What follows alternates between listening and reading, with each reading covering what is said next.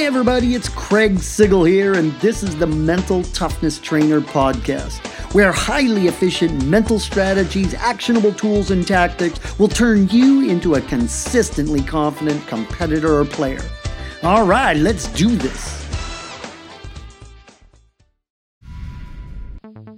So many of the athletes that I work with complain about their difficulty in being able to concentrate and focus when playing their sport especially under pressure. What about you?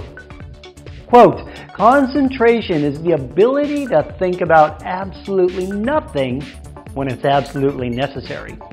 Ray Knight. You know, when you get really good at concentration and focus, almost nothing will be able to knock you off your game.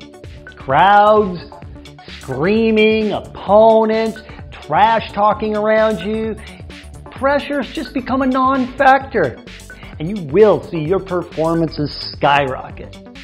When baseball player Ichiro Suzuki was a little leaguer, he wrote the word concentration on his glove to constantly remind himself to focus. You can practice concentration and focus during your training off the field or at home. How? Well, guess what?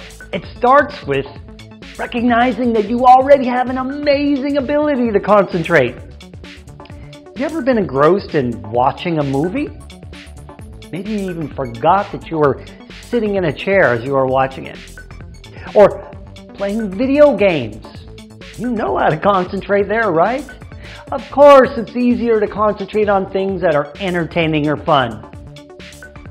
Isn't sports fun? What about homework? Or studying. I bet you do it there really powerfully, right? See, the trick is to be able to do it anytime and with whatever you're doing, right? So you can bring it into sports very easily. And you have to build that ability up. And that takes a bit of work.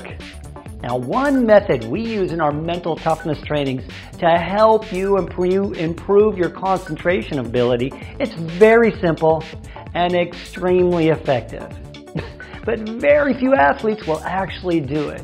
And this is where determination comes in. Grab a simple object like maybe just a, a pen or a pencil. Hold it.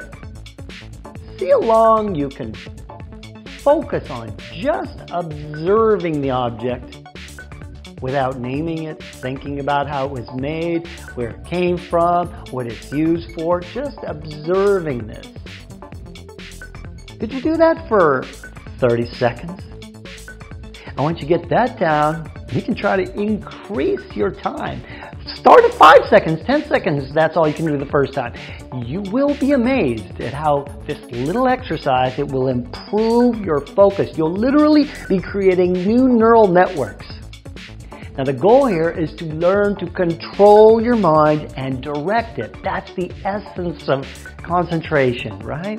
And it takes practice just like every other practice drill that you do for your sport. Quote, concentration is why some athletes are better than others. You develop that concentration in training, and then you can concentrate in a meet. Edwin Moses, two-time Olympic gold medalist. I'd love to hear about some of your successful experiences with concentration and focus put them down there in the comments. Feel free to ask me for advice. Let's do this. I'm Craig Sigl, your mental toughness trainer. If you want to catapult yourself to the next level of success, you need to take the mental block quiz to find out what is holding you back from your greatness and the specific solution for you to clear it. Visit sportsmentaltoughness.com to take the quiz.